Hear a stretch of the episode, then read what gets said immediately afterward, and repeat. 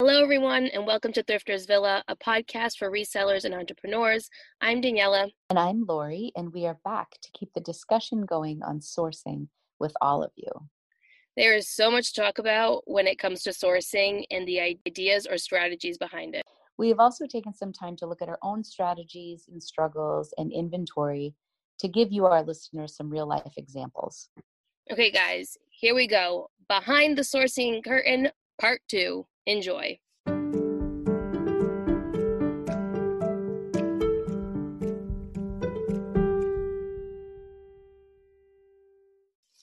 Phew. Yeah. All right. So, Daniela, just I'm just laughing because it's taken us over an hour to start this recording. We had some we had some minor or major technical difficulties. They're pretty major. kind of major. But here we are. So um, we didn't want to leave everybody hanging after our part one. So we decided we were just going to discuss more about sourcing. Yeah, there's just so many things to talk about. And uh, once we finished recording episode two, Lori and I were talking, and we just realized there were so many other topics that we wanted to talk about. And we had a lot of you guys, our listeners, start asking us questions related to sourcing. So it just made sense to have a part two. Yeah, and one of the areas we wanted to touch upon a bit more is our own personal strategies when it comes to sourcing. So, um, by that, with with with one of the strategies in mind, I'm just thinking of at the end of the month when I do my what sold videos. It's really helpful for me to look at um, trends and analyze the data a little bit. And so you know i like to see what my best selling brands are or i have my my buy felicia section like things that i've had on hand forever that i'm just like dying to see and i say bye felicia when i, I say that. goodbye to it when when it goes excuse me out the door so like last month uh, for the month of november when i did my video and i was looking at the data i think i had sold i don't know 125 items and i think 22 were sweaters and like oh, wow. 18 yeah 18 or 20 were like boots not sneakers just like boots and then jackets i think were third place so that was really helpful for me when i go out sourcing now you know um i am looking to replenish those things that are selling pretty regularly and then I don't know about you, Daniela, but like for me, my bin of dresses is like overflowing. I store my inventory according to item. Right now, that's not a forever storage system, but right now, um, you know, I have a few bins dedicated to dresses, a few to shirts, a few to pants, and so on and so forth. So I have four bins for dresses, and they're overflowing right now. Yeah. And I know unless the dress is amazing, I have to pass on it. Yeah, so uh, this is funny. Is actually this conversation today with a good friend of mine, Jill, who's also a reseller, and she's local to me. And uh, we were talking about sourcing dresses, and she had said to me that she goes to the dress section, but like she skims through it. I end up skipping the dress section like ninety percent of the time, and I have probably a full bin as well, filled with beautiful dresses that just don't move. And yeah. I don't know if it's because we're so out of season, but does it really matter? Because people need dresses all the time for events. So I don't know. I, I don't really pick them up anymore either, Lori. I, I don't know. And I say that, and I've picked up like two or three dresses in the past week. I found I found a uh, Johnny was division um at the bins like i couldn't say no to that well no you can't say no to that it's johnny was like no exactly there's just certain things you can't say no to exactly and then the other day it was just like an embroidered it had real free people vibes and johnny was vibes actually but it was rana gill i don't even know I've never heard uh, of it. yeah it was a new brand to me too but it was stunning and i i featured it in my last haul um but again it was a dress that i think i would keep for myself and it was my size so i was okay with it but generally i try to stay away from dresses only because they don't sell for me and i'm in the same boat like i had some beautiful party dresses i had this Michael Kors dress, which I don't pick up Michael Kors all the time, but I think it was new with tag, black with like tiny little metallic gold stars. And I was Ooh. so certain that that dress was going to sell for New Year's Eve. I would have put money on it. Nothing. I don't even well, think I'm glad you didn't put money on it. you would have lost. I would have lost it and I would still have the dress in my closet. So yeah, so when I'm sourcing, I look at that sort of information and it helps me decide, you know, what part of the thrift store I'm going to go to to source. And I'm always in shoes. Shoes is just a high return on investment. nine times out of 10 for me. Um, I think a lot of people agree with that. Whether, like, I know you love to clean shoes. Mm-hmm. I don't mind cleaning shoes either. It's very um, gratifying. Um, but whether you like to clean them or not, I think most people would agree that shoes are usually a good return on investment if you're buying the right shoes. Yeah, and I think to go back to what you said before, like I know for me this year in 2020, I really want to focus on data and I really want to look at what is selling for me and what's not and what categories are doing better for me and and um, I think that's important because it's going to help me streamline my sourcing, but it's also going to help me increase my average sale price if I know what the categories are that do the best for me. So I know right now with the data that I currently have, um, shoes is my number one that brings me the most money in in terms of average sale price and then net profit. So i typically focus a lot of my energy on shoes. Now i am a little picky as to what kind of shoes i pick up um yep. I, I, I don't pick up every brand. Like i'm not gonna pick up nine west unless it's a really cute pair from the bins. Like you know i'm i'm very careful and methodical about how i do that um, I don't just want to pick up any pair and then have a bunch of inventory sitting. I want to really deep dive and see, okay, these are the brands that do well for me and these categories do well for me. Do the two kind of go together? And if they do, okay, now I know where I need to really focus my time. And I think as a reseller, it's important to know this information so that you're not just wasting time when you're in a thrift store. Now, of course, everyone likes to shop typically who's a reseller. You enjoy that thrill of the hunt. But yeah. if you're wasting time, you're not getting paid for that. Like that's time that you're you're putting into your business that you should see a return on. Like you need to start thinking of it that way when you're doing all these activities and um, trips to find inventory like you need to really step back and look at it in that business perspective and that's um, a big thing that i'm going to be doing this year personally yeah I, w- I would agree with that and um, i don't know how good i am at that i am i feel like you are a very strategic person um, just yeah. in our conversations and you analyze everything um, and I feel like I'm more of an emotional shopper. I I shop on feeling a lot and sometimes it really pays off and sometimes it doesn't. And so I think after, you know, this past year was my first full complete year of reselling, so I get to look at 12 months of data now. Um, where I started in 2018 in August. So I just kind of had a snapshot of that year. But now I have the whole year so I can kind of see the trends of you know winter versus summer versus autumn or whatever and um right. Yeah I, I definitely have to be shopping smarter although like today um I, I sold the bundle to a woman who um, had purchased a bundle a few days ago, and I was having trouble finding one piece from her bundle. And it was a really inexpensive bundle, but it was three items that had been in my closet for almost a year, if not more. There were certain inventory tags on it that let me know a couple of the pieces had been in my inventory since August of 2018. So, isn't that scary when you see that? You're like, oh my God, I haven't, this hasn't moved. I've had it for how long?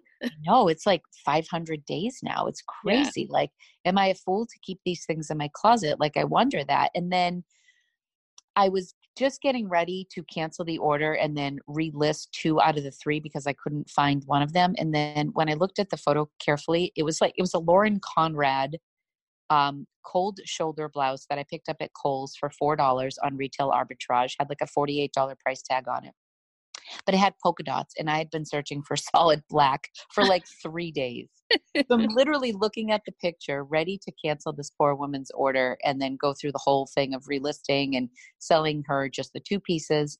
And I was like, oh my gosh, it is polka dots. Flew down my stairs. Right on top was the blouse.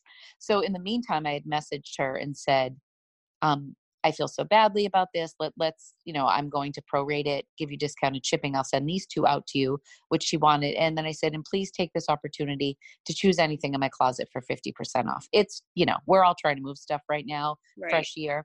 So um, she purchased three more items and there were three more items and, and it, they said it was $73. She sent me a $30 offer. She went oh. even lower than the 50% I offered. Wow. And I was like, um, okay, because they were things again that had been there for over a year. So literally it was $60 total. So she essentially got each piece for $10. Wow. My average selling price is like, but honestly, Daniela, they were mostly from the bins and they were all over a year old. So I was actually thrilled with that to move six pieces. These were like six pieces I was ready to pull out of my inventory. Right. So um, I was happy with that, but that definitely will affect my average sale price, which I think right now is around 31 $32 is oh, where, wow. but, um, but yeah, sometimes you just have to like take the hit. I made money on everything and I moved six items and she seemed happy. But I would say of the six items that I sold to her, maybe one I would source again Yeah. a year and a half later. You know, so so your strategies change as as the seasons change, you know? and you evolve as you continue on on this journey like you're going to be constantly changing and evolving and it's not a bad thing. I mean it's just comes with the territory. Fashions change trends change the way you look at your business changes. It's totally normal to be looking at all of these aspects of your business and the data that's coming in and just kind of you know switching things around. But you also don't want to switch too much either and this is something that i struggle with personally. I like to change things. I like to you know do things quickly sometimes and then i sit back and i'm like well i really don't know what's helping what's not helping because i changed everything at once.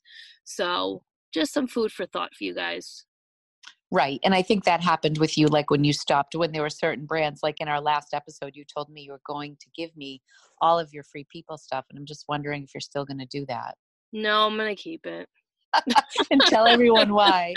so um, I'll give a little plug here to our girl Sarah Styles. Um, yeah. She is on Instagram. I think we mentioned her briefly in the last episode. Um, so she's Sarah Styles LLC on Instagram. I think on all platforms. That's her handle. And um, so I used her dashboard, and um, one of the things on the dashboard is categories and brands.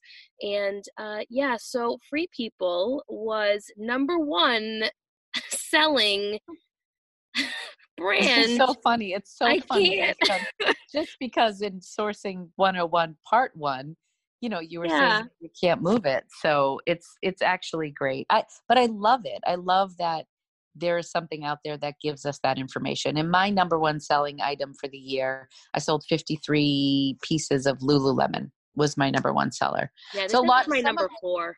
Number four. Yeah, Some of my. Lulu came from my closet between my daughter and I, but a lot of it was sourced. And um, yeah, I need to gear up. I have a few pieces that I need to list now that it's New Year's and everyone's looking for workout gear, I'm assuming. Yeah, I feel like that's definitely something that I'm looking at when I'm going to the thrift store, and I'm, I really hope when we go to the bins on Sunday too that I'm able to find some athletic wear, and I'm, I'm kind of okay with any brand at this point as long as it's a brand that moves, um, just to kind of get that customer into my closet and looking at other things as well. And the bins is a great place to do that. So that is my goal. Yeah, okay, good. I will help you achieve that. I'm excited. I actually have like a little pile of athletic wear that I need to list. Um, so yeah, I have to get on Nice. that. There is one thing I want to backtrack on really quick, and it was um, when you had mentioned that when you source, you like to go by feel sometimes, and and like the Yep. like looking at it, and if it looks unique. So I think there is some validity to that as well, because I think it's important to understand quality in fabric while you're making your decision when you source. Um, I don't think you should solely go off of brand because there is a lot of times that I've sold no name brands and it's been like 100% cashmere or merino wool or mohair and it's sold for anywhere between like 25 30 dollars to like 80 bucks right, So right. you really need Fabric content is big when you're sourcing. yeah too. i agree and so something that i look for when looking at for sweaters so i like to look at is it mohair is it cashmere those are like my two things that i will always pick it up as long as it's a trendy style and something that i know will move i'm going to grab it because people love mohair and people love cashmere those are the two things that you can always bank on people wanting when it comes to with to when it comes with a sweater And one of my personal favorites is alpaca. I Oh, absolutely yeah. love it. um because it's that very soft you know um yeah cashmere is just when you think of you know if, if any if any of us i'm sure all of us have purchased a cashmere sweater even if i buy a cashmere sweater i think the only cashmere i've ever purchased retail has been at lord and taylor on black friday doorbuster and um tj maxx so even at those places i'm still spending 60 to 80 dollars for Yeah. cashmere it's expensive And Yeah, some and thrift you- stores I think have caught on because I've seen some cashmere sweaters for like fourteen ninety nine and up. So Mhm. yeah but a lot of them miss it too you yes, know they do. that so if if do. if you can train yourself to you know really learn to feel clothing or look at fabric tags. I i just sold i don't even know if it was vintage or not but um a i had this gorgeous chenille sweater that had um like lace embroidery on the um on the sleeves. It was it was like almost like that chenille feel of a sweater. It I was a chenille. cardigan. It was oversized like there was not a fabric tag on it. There was not a care tag. There was not a size tag or a brand tag nothing and it wasn't handmade. It was so gorgeous. It was like that dusty rose color. I mean i absolutely loved it and it sold to a viewer for like $55 It and it sounds was- like a sweater I'd wear. yes you would and you would look beautiful in it. Um, and, thank you. and um but yeah and, and that was totally just off of you know i i tried to take really good pictures and you know i i talked it up on my on my youtube video too which which helps sell things sometimes. But i mean if you have beautiful pictures there was nothing to that brand and um, literally nothing and it still sold. But you know you so if you love something and you don't mind having it in your closet for some time you know that that can help drive you too. And i mean i think we talked briefly last time that uh, you don't like to hold things in your closet very long and i am somewhat okay with it i guess i'm okay with it because af- after looking at some of my stats i've had stuff for 500 days i don't know if that's the right choice but I think it depends on your business model though. Like if you have the room in the storage and you are utilizing relisting, or even if you're not, I guess you don't have to. If you know that eventually this item will sell, then I don't see a problem in it. But if you're looking at it and it's not, and I hate to use the phrase like sparking joy because that's basically what it is though. If it's i really not, believe that i believe Yeah. that if it's not giving you that feeling, you're like, this is just, this is boring, this is stale. No one's gonna want this. Why, why did I pick this up? Right? Yeah. You know, that's where I- my buy felicia category came from like there were just there were these things I, I actually one of the very first things i listed was a black new with tag free people dress that was embroidered off Mhm. the shoulders and for whatever reason i thought that ange was going to want it one day well she didn't like it i mean she tried it on she modeled it for me and it was new with tags had like a $148 price tag on it. I had it listed at $78 forever. And um it's still in my closet. It's been since august of 2018 and i still love that damn dress. And i think i lowered the price to $50 and still like i'm not willing to pull it because i still believe in that dress and it's been so can I make a and suggestion? sure. So take the dress, take new pictures, delete your listing, and make a new listing of it and add new descriptive words. Try to find a stock photo, see if that helps. I know there's like some people do stock photos, some don't. I don't see a big deal if using a stock photo as long as it's not the only photos that you have because some pieces you just can't display them just by hanging on a hanger you know angie's modeling it and i actually happen to lo- like some of the pictures she models i'm like meh you know but i actually loved this dress on her and stuff and i think i do have a stock photo but you're right i should at least relist it but yeah but that's that's an example of something that brought me joy it's it's a piece that i would wear i love it love the style love the brand it's new with tags it's gorgeous i paid seven dollars for it yellow tag Oh, wow. Maxx when, And when I started my like- business. it's like disappointing when you see that other people don't see the same thing that you do in a piece and you're like but why don't any of you like this and want to buy it from me i don't understand You know, they probably want to buy it for thirty-five dollars. I just don't But want to sell not it for thirty-five dollars. right. I mean, but I mean, even if I sold it for thirty-five dollars, I'd still be, you know, yeah making three times my money when all was said and done. But and that's where I guess I'm just like certain pieces. I'm like, you know what? I'm going to leave it high, and I'm okay with that. And then there are other pieces like the Lauren Conrad cold shoulder shirt that sold today. I was like so happy to see that go, and I will not wouldn't pick it up again. I'd pick up a Lauren Conrad sweater at the bins, but I wouldn't do that again. yeah It was a lovely shirt too. It was beautiful. I mean, you know, it was lovely. It was four dollars at a forty-eight dollar price tag on it, but it really had mood. And in the end, I sold it for ten dollars, and then Poshmark took two, so I made four dollars on that blouse. That's probably one of the lowest profits I've ever made on a piece. yeah But i'm trying wa- to think what's the lowest i've ever made I want to say like two bucks or something because it was something that I had in my closet and I didn't really care about it and I just wanted it to go. And it was like when I first first started last year. Yeah. I just didn't care. I mean, there are those, there there are those pieces, you know. So, um, and then there are the ones you get for two dollars and you sell for fifty. So it it offsets those other ones. So as far as sourcing goes, um, yeah, definitely definitely go for fabric content if you're not sure about a brand. And this happens to me every single time I thrift. I have to say that every single time I go without fail, I'm looking at new brands.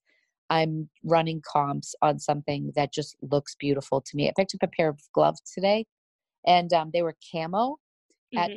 uh, they were new without tag, but camo, and then like a really soft camel colored leather contrast. Ooh. Yeah, and the brand was like Caroline Ama something. It was some Italian last name.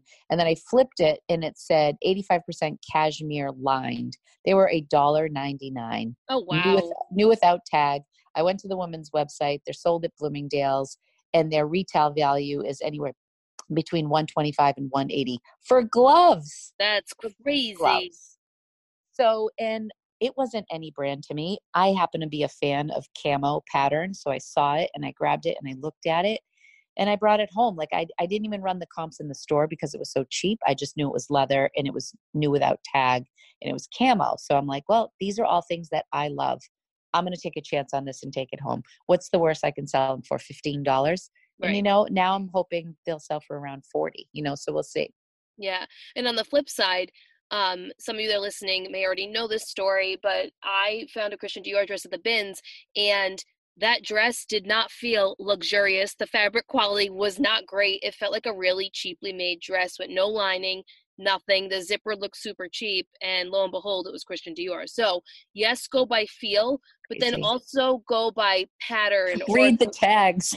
yeah, that too. Read the tag because people passed over that dress. That was it was a picked over bin. I'm talking like it maybe had rotated 20 25 minutes before and no one was at those bins anymore and i was like well let's just take a walk around because i do that sometimes i'll like take laps around bins that i've already searched through and see if people have thrown things back or maybe i missed something and it was just hanging out on the top of the bin and it didn't look like anything until i flipped it and saw the tag. So That's crazy. um, this story yeah. never gets old. No and it'll never happen again so don't say that. You never know. it might. never know. It might Mm-hmm. But I think this is a good time too to transition into um, talking about brands and quality. The other thing you should be looking at too is like the stitching of the item, the stitching of the tag. Um, yep. There's a lot of times that like luxurious brands or um, designer brands have cloth um, tags with their name on it and like they look different they look expensive um, they'll have like a single stitch around them or they'll, or they'll be hand stitched all the way around um, like those are little indicators or if you're looking at the way the item is actually sewn together it looks like it's sewn by hand or the stitching is so perfect the seams are so perfect like no other uh, mall brand, for example, would ever stitch it that way. These are right. like the little things you learn as you continue to source. And I also think that a lot of um, high end brands, they brand the heck out of their merchandise. So, like, yeah. I, I got a Burberry Brit shirt the other day, paid up for it, but um, you know, on the buttons, it says Burberry Brit on every little. It's just a button down, so every little plastic little button had Burberry on it. You know, and um, and high end brands will do that. They'll you know they will brand their hardware on purses and then the inside. Even i picked up a north face jacket today and it had like the hologram on it which is another one. A lot of brands yeah. do that for um to confirm authenticity. You're not going to see like the holograph holograph? Hologram i'm trying to say. Hol- holograph? Holograph hologram is the thing you that you put up on the screen right? Like they do a hologram like they did that hologram of prince right that's hologram. Okay. Holograph. I don't know, guys. That shiny sticker that they put on the interior tag. That's the one. Kind of rainbow Diane von Furstenberg does. Diane von Thursten, Furstenberg definitely does it. Yeah. Yes, and North Face does too. So yeah, there are, there are some things that you can look for to confirm authenticity. We are very Even, technical here. Okay. Right. Yes, we are technical bunch. you know the rainbow thingy that's on the tag underneath. It's really shiny. Oh. oh my gosh. Yes. Okay. I'm putting on my um readers so I can read next. What else did we want to chat about oh, here? We did have one of you guys reach out to us, and I think this question is really great. And it was when do we feel confident while sourcing, and when do we not feel confident? And then how do we brace that uncertainty um, that comes along with not feeling confident about an item? And I think this is such a great question because so many you could respond in a hundred different ways. Right. But I, I do love this question. This is great. I I feel the most confident when I know I've sold the brand and it's sold well. Mm-hmm. Um, I know the quality of the item is really good, and even though the brand not, not, might not be great, I know I can move it fast. So that's my motto, right? I like to move inventory quickly at the highest average sale price that I can get. That is my motto. Um, mm-hmm. So that's important to me. When do I feel uncertain? Um, when I pick up a brand that might be designer or luxury and it's not like a fancy runway piece or it's not something that's been on um, Revolve or a Nordstrom mm-hmm. or something and it's just like this average piece and it has the name like that's where I struggle sometimes like is it really worth me picking up this Tory Burch button up or should I just pass on it even though it's only 4.99 you know I struggle yeah I'm that. still sitting on like a St. John's sport you know it's kind of a grandma like mint green zip cardigan Right. And I stare at it and I was so excited when I found it because it was the first time I found St. John, like so excited. And I'm like, now I look at it and I'm like, I actually think I might have passed. I might pass on that now. So um, I'm not um going to lie. I have passed on a lot of designer brands. I have passed on St. John. I have passed on Tory Burch. I've passed on Diane von Furstenberg. I have passed on, I did pass on a Prada and um, a Dior because they were extremely vintage with uh, the Dior wow. had mm. um, the pants were just a very old style. Like I'm talking like a 1960s yeah style to it, and it was worn. And even though it was 2.99, like even if I sent it to the Real Real, they probably wouldn't have accepted it. Um, I've passed on something else that was high. Oh, Gucci. There's a pair of Gucci shoes, and I wanted to grab them. I was like, oh, I can rehab these. There was no rehabbing them. I would have literally spent probably a hundred dollars at the cobbler to try to fix them. At that point, it's not worth it. So uh, right, it, it's hard because you're like, oh, I know these things sell, and this is luxury, and you know, you you feel confident in the brand, but the item itself leaves that uncertainty where it's like, well, is it? Well, really and there's so much excitement when you're like when you see, you know, Messino yeah. shoes next to Gucci, like you get this feeling, like you just get so excited when you see something like that. And um, I bought a pair of Prada patent leather ballet flats that were so beat up, like so beat up. But you were excited for those Prada shoes. I was excited, but I ended up sitting on them for so long. And in the end, they sold for like $22. I have and a I similar like, story. Similar just story. really wasn't worth it. I would have been better mm-hmm. off buying a pair of like those the Lucky Brand leather. I was just gonna say Lucky Brand. oh yeah, what is your story? So, uh, well, I would do the exact, almost the exact same scenario. I had a pair of Gucci vintage shoes. It was first pair of luxury brand that I have found when I started sourcing. So they're they were super vintage, but they were cute. They were um I'm trying to think. They had like an extreme pointed toe, but they were long. They were definitely narrow. Um, the heel was kind of messed up. The leather was definitely messed up, and I covered it up the best that I could. And they sat for probably a year. I recently sold them not too long ago, and I mm-hmm. sold them for thirty-five dollars, and I didn't mm. care. Yep. I just didn't care. Right. And, at one um, point, that would have ended up in my buy Felicia pile, which who yeah. would ever think that Gucci would be there? You know? Yeah, and I, I couldn't tell. And I was so upset. I was like, I've relisted these 10 times. I don't understand. It's Gucci, gets so many likes. And then when I sit back and think about it, well, the style was so old and they were so beat up. And I know they cost me $3.99, but like they weren't worth anything more than $35, $40. So can I really be mad? You know, yeah, no, I mean, and then sometimes you just have to ask yourself, would you wear it? Is this something nope. you would wear? Nope. Even as a professional, like certain things, like I wouldn't wear that St. John's blazer that I bought. And and that is something that's coming into play more and more for me as I'm just buying things that I like and I'm learning my customer. Um, and yeah, and and again, like if you if you like it, you don't mind sitting on it for a while. At least I don't. One of the things I passed on today that was really hard for me to pass on um, was a Kühl. It was a woman's Kühl K U H L um, full zip up fleece, and it was three ninety nine. But the pilling, oh my gosh, um, the pilling was so bad, and I feel like even on a different day, I might have picked it up if I felt like coming home and really working on it. Right. But I have, I think, two Kühl items right now. I mean, I've sold Kühl. It's not like my best selling thing, but it does sell for me. Um, how much but I, does that sell for? Because I've passed on it. I can't tell you how many times in the last month. Oh, really? Yeah. Um, I I had a men's Kühl, like almost like a Patagonia feel mm-hmm. uh, quarter zip. I think I sold that like in the forties. Oh, um, that's not bad.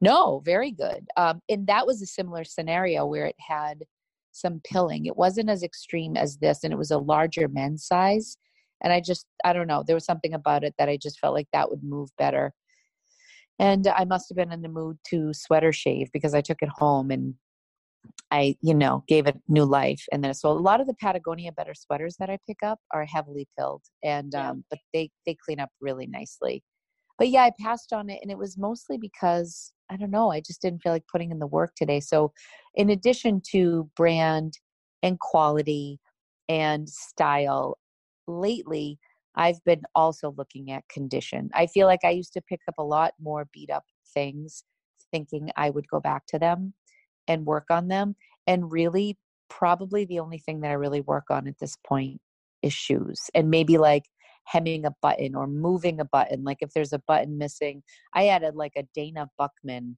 um, which is a no name, I mean, it's a whatever brand, um, really pretty black floral blouse that I really, I thought the the style was very on trend and I picked it up at the bins and I was steaming it this morning to photograph it. And um, it was a size 14. And then I noticed it was missing like a button on the bottom. Mm-hmm. And then I noticed that each of the buttons on the sleeve were were fastened by a safety pin on both sides. and I'm like, okay, so clearly didn't look this over at the bins. And like, I just took it off the hanger and threw it in my donate pile. I'm like, I'm not going to spend another second on this piece. Oh, no, I don't blame you at all on that. That's funny. Where before so, I might have been like, oh well, they are safety yeah. pin. Maybe I'll maybe I think I'll stitch this, and then it would go in a pile that I would never go back to.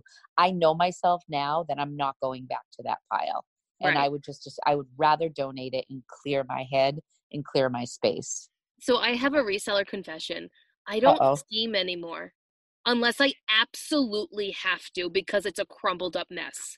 I don't steam anymore. It's i i feel like most of the time the items look fine once i take the picture and i like it cuts out so much time in my listing process.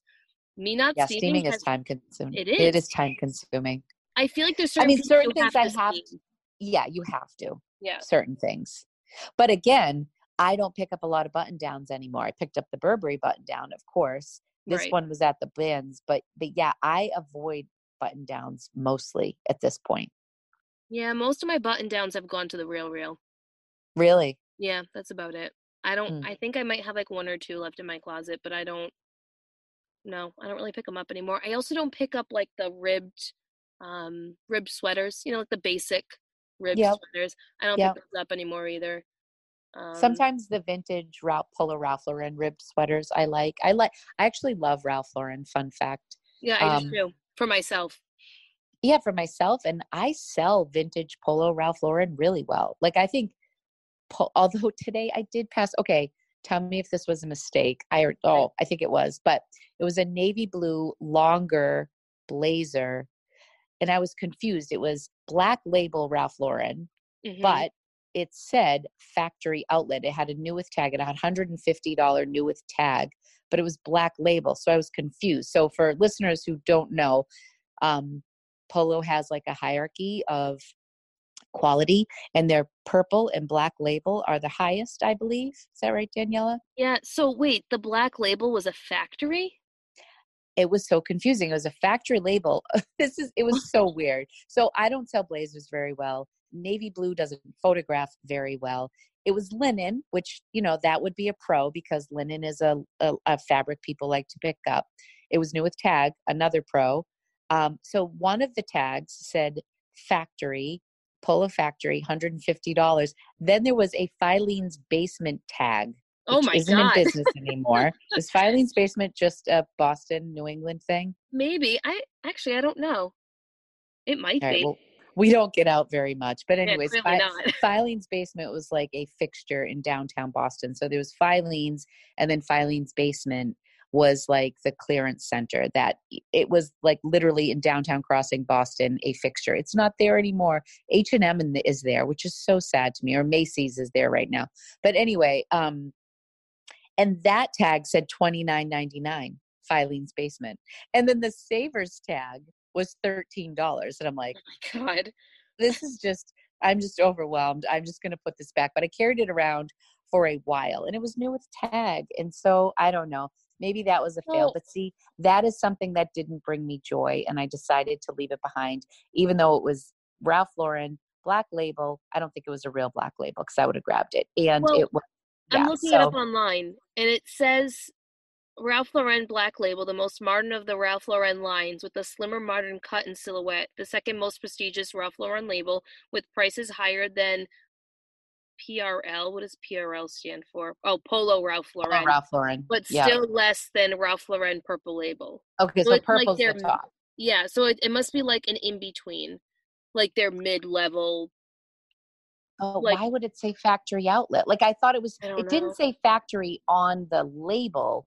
It said factory on the tag, like on the price tag. It could have been like a sample piece or something too, because that's possible. And it Damn. never. Maybe and I should go get made it. Yep. Maybe I'll go back tomorrow. It would have only been ten dollars, which is kind of crazy.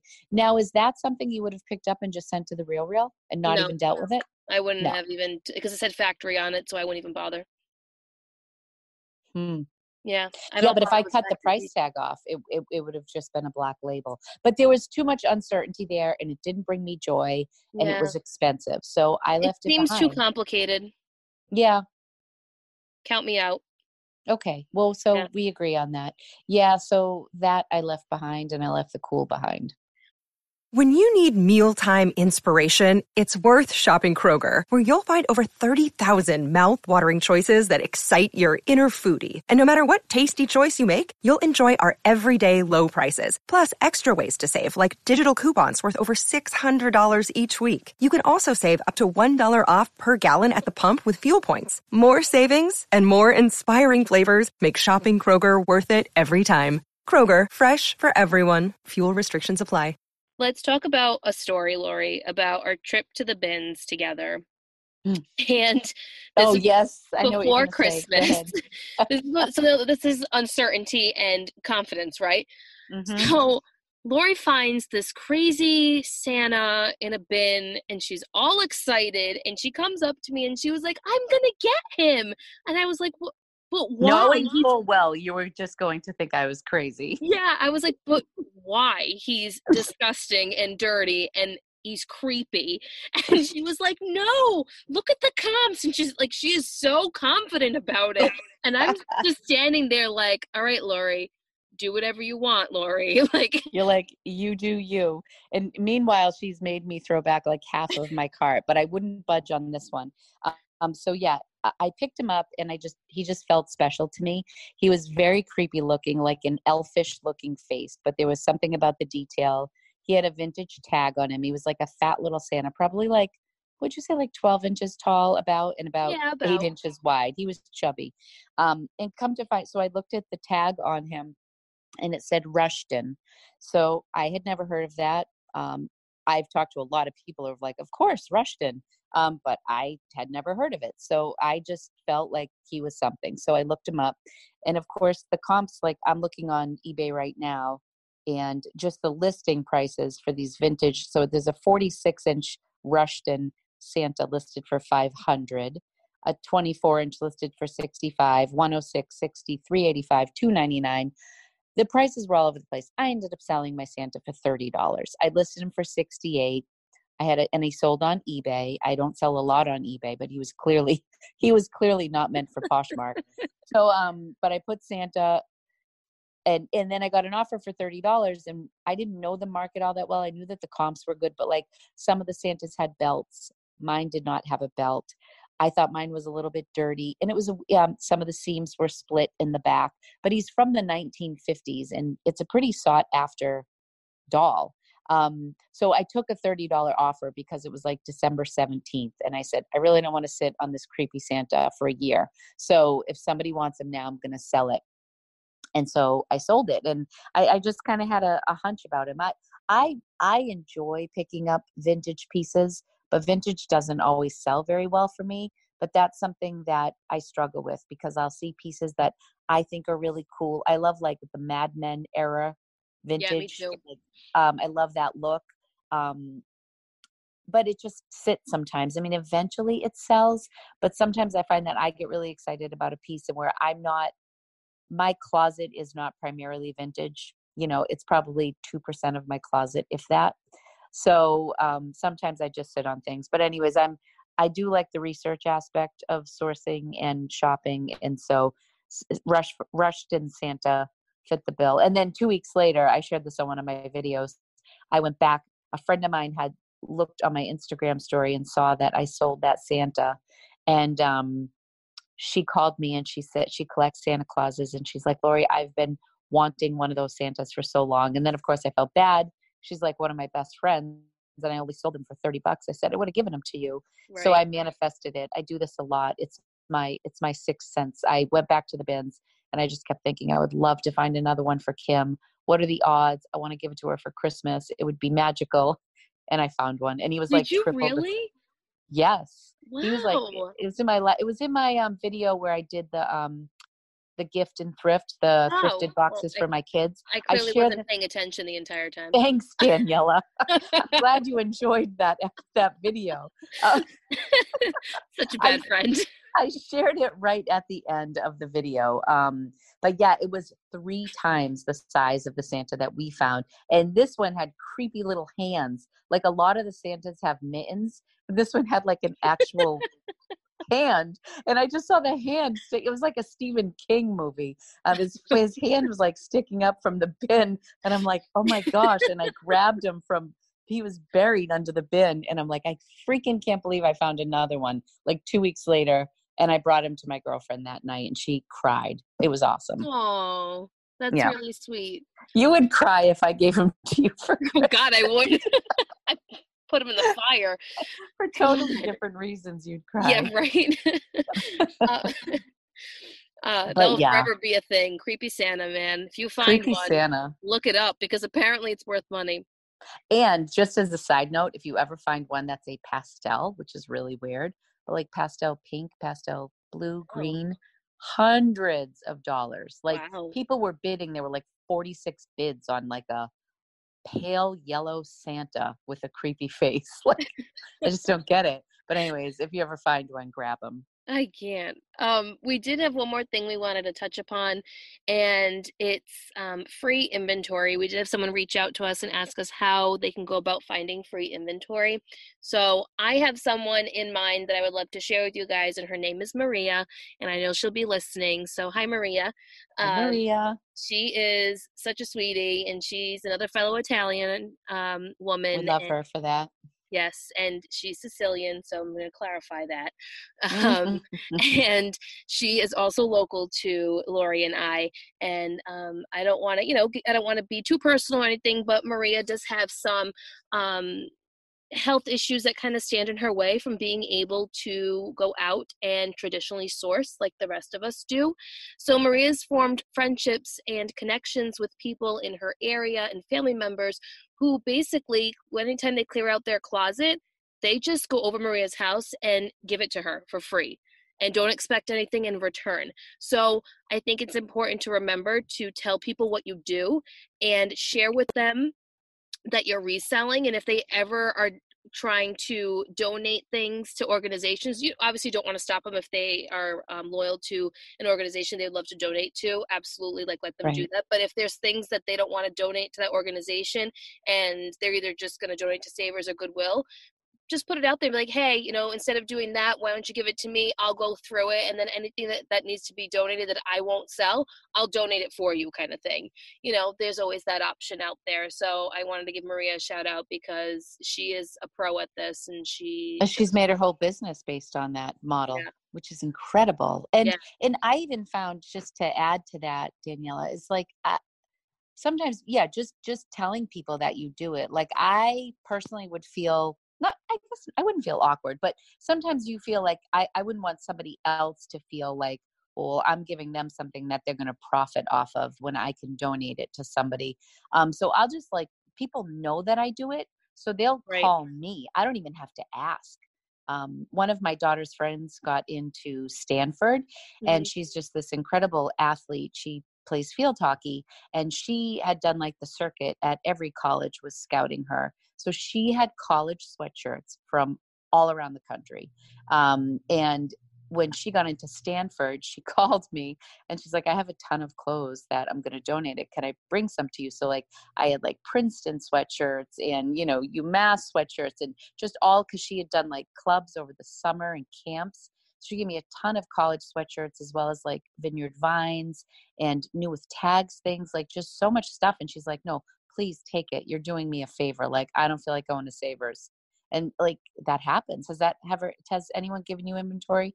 Yes. So my um, wonderful boss, who just recently retired, actually would go through her closet periodically, and she would, and uh, actually it was her and her daughter would give me bags of things, and you know she would bring it to work sometimes. And there were a couple times I said to her, you know, I'm going to be up near you, up near your house. Why don't I just swing by and I'll just I'll come get it from you guys. No big deal. And they would kind of go through it with me and be like, hey, if this stuff isn't going to work for you, just let us know and we'll donate it, kind of thing. And I've gotten wonderful inventory from her that's sold for for uh, really good money. I'll put it that way. She, you know, she's a very well dressed woman, and um, her daughter gave me a brand new pair of Frye boots that I wish were my size, but they weren't. They were too small.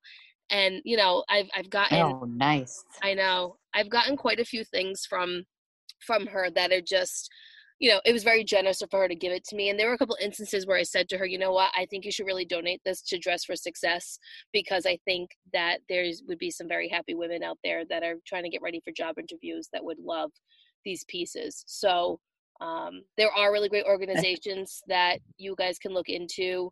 Um, if you don't feel it, if you don't feel comfortable just donating it to Savers and you're like, okay, this isn't my thing, um, I can't resell it myself, but someone else might benefit from it from this organization. I think that's a really great thing to do as well. Yeah, absolutely. And there there's plenty of people in need out there. Um, and I think there's a Dress for Success um, branch in Worcester. I don't know if that's what it's called. Yeah, there's one in Providence, and it is called Dress for Success. And they also Dress for Success does do a sale two times a year as well. It's like a clearing their inventory kind of sale. Mm-hmm. And I'm mm-hmm. not gonna lie, I have gone just to kind of scope it out and see what I can find to resell. Yeah, I've made out well a couple times. Well, I don't believe that they. Yeah, but that probably that money and and see this is where sometimes like I I think that's great because whatever you spend is going back to that organization. Yeah. And I don't believe that the women who are the recipients of the clothing have to pay. Right. I think no, it, it it's free. It, it's it's free, right? So I mean, this is maybe stuff that just people didn't, you know, I don't know yeah. for whatever reason they're clearing it out. So I, I think that all the time too. They get donations from various companies, and I think people drop things off too. So um, you know, uh, for them, they just it just goes right back into their nonprofit, which is great. You know, yeah. The, there's a school um, that's close to me. Um, it's RFK School in Lancaster, Massachusetts, and um, it is a school that is uh, some of it is residential, and it's you know for for student for kids with tough backgrounds, and um, they have a, a group of students from RFK who go to my kids' high school, and um, anyway they have a school on campus that I, I don't know if I mentioned in the first podcast in the intro that I used to be a teacher and I taught special students with special needs. And then um, I specialized in kids with behavior disorders. So a lot of kids pre residential or juvenile hall or that sort of thing. So I love that population of kids. And I interviewed for a job at RFK and they, they I got the position, but then I realized that they went to school year round Um, oh, and I was like, oh, I, I wasn't, didn't really think this through. so yeah. I, I ended up not accepting the job. And um, because I wanted to be home with my kids in the summer. So, but I got put in touch with a contact. There was a woman who worked for the school who um, set up a shop upstairs. They got donations, clothing donations, and kids would be bused from all over the state who had any affiliation with RFK, and the kids could come and get clothing. Um, and she had this great concept to set up. They had like a floor upstairs in their building where they could set the floor up upstairs. Um, like a boutique so we had like a back room and it was i it was all volunteer for me but this woman was just so dynamic and had such great vision so she had this one room that was like the shop and we waited on these kids like they were at Neiman Marcus. And they would come in and um, everything was laid out like just like a boutique. Like the back of the house was a mess. But that one room that they came into, they had a fitting room. She painted it. It was just this beautiful thing. And these kids would get bussed in and they'd come up and we'd like bring styles out that we thought they would like. It was really wonderful. And it was all from donations from Macy's and TJ Maxx, like back stock. It was all new stuff but um, we would try to outfit things together. And she just did such a great job of making it such an experience for kids because prior to her being there, the kids would come in and they would like just go through boxes. right. And um, it was just a totally different experience. So I, I love hearing about organizations like that in the area that can give back to people who need it. So Yeah, that's really neat. yeah, that was a huge detour. But yeah, that was that was a great experience. I wonder if they're still doing their thing there. I don't know. I don't know. I don't know. Well, I think that wraps up this episode on sourcing. What do you think, Lori?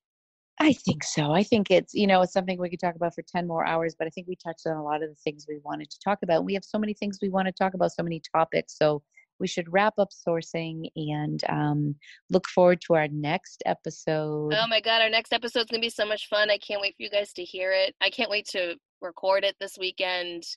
Yes, I don't, I don't even know what direction we're going in, but we're I- excited for it. I don't know. I think it can go in so many directions. Do we want to share um, a yeah, we can share. We can share. So, um, Lori and I are taking a road trip up to see our wonderful friend Mira. We're going to be going to the bins with her, and she Mira had- is the modern beat on Yes, Instagram. If you don't follow her, yeah, she's amazing. so she has a very unique um, business model. And we think it's important to share all different types of business models with you guys so that you can kind of see what other people are doing out there. And uh, what she does is really fascinating and i wish that i could replicate it here where i am but i think i would struggle with it. So i just want to pick her brain and you know i know so does lori and she's a lot of fun to talk to. So She's very feisty, very high energy, and Yeah. I love her. it's going to be a very very entertaining episode so stay tuned for that and um yeah so we really hope you guys love this episode. I hope it was helpful and i hope we were able to kind of help you navigate or strategize better the next time you head outsourcing. Yeah, thank you everybody for tuning in to this episode, and thank you to everybody who has subscribed um, to Thrifters Villa, and we really appreciate the continued support. yeah it's been great i mean lori and i were shocked. We hit 200 over 200 listens today and it's podcast has been out for what four days so that's crazy to us. We had no idea what to expect so thank you thank you thank you. And uh yeah yes, stay tuned for our next episode where lori and i take the podcast on the road and we get to go and hang out with mira. Thank you so much, everybody. Until next time, bye. Bye.